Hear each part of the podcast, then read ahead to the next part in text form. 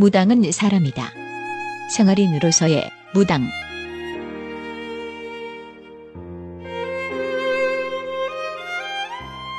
사업하다 망하면 며칠 고민하다가 사람들은 대개 일용 노동 현장에 나갈 수밖에 없습니다. 남자는 노동 잡부로, 대리기사로, 여자는 파출부로, 식당 보조로 말입니다.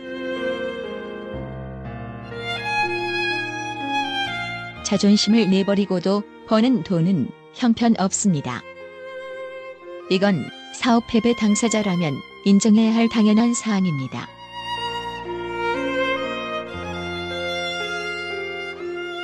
며칠 전 아는 무당이 식당 보조와 노래방 도우미 일을 나간다는 말을 들었습니다. 무당 재능이 보이지 않아 저라면 성공하지 못할 텐데 하고 내심 조마조마했던 무당이었습니다. 아이들 교육비와 생활비 때문에 직접 생활 현장에 나선 모양입니다. 무척 안타까웠습니다.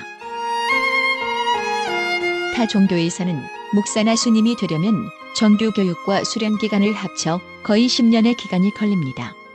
치열한 공부와 수련, 그리고 자기 희생을 그들은 요구합니다.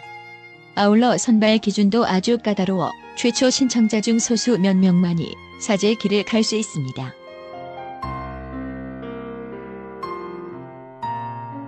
신내림 한 후 1년여 신도의 아픔을 어루만지는 사제가 되고자 했던 그만 씨는 밤길을 떠돌며 신도가 아닌 술꾼을 달래는 노래방 도우미가 되었습니다. 무당도 사람입니다가 아니라 원래 무당은 사람입니다. 그래 나는 무당이다 치료에서는 생활인으로서 무당을 다루겠습니다.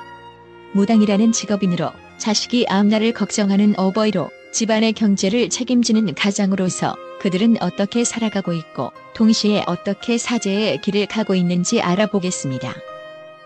많은 응원 부탁드립니다.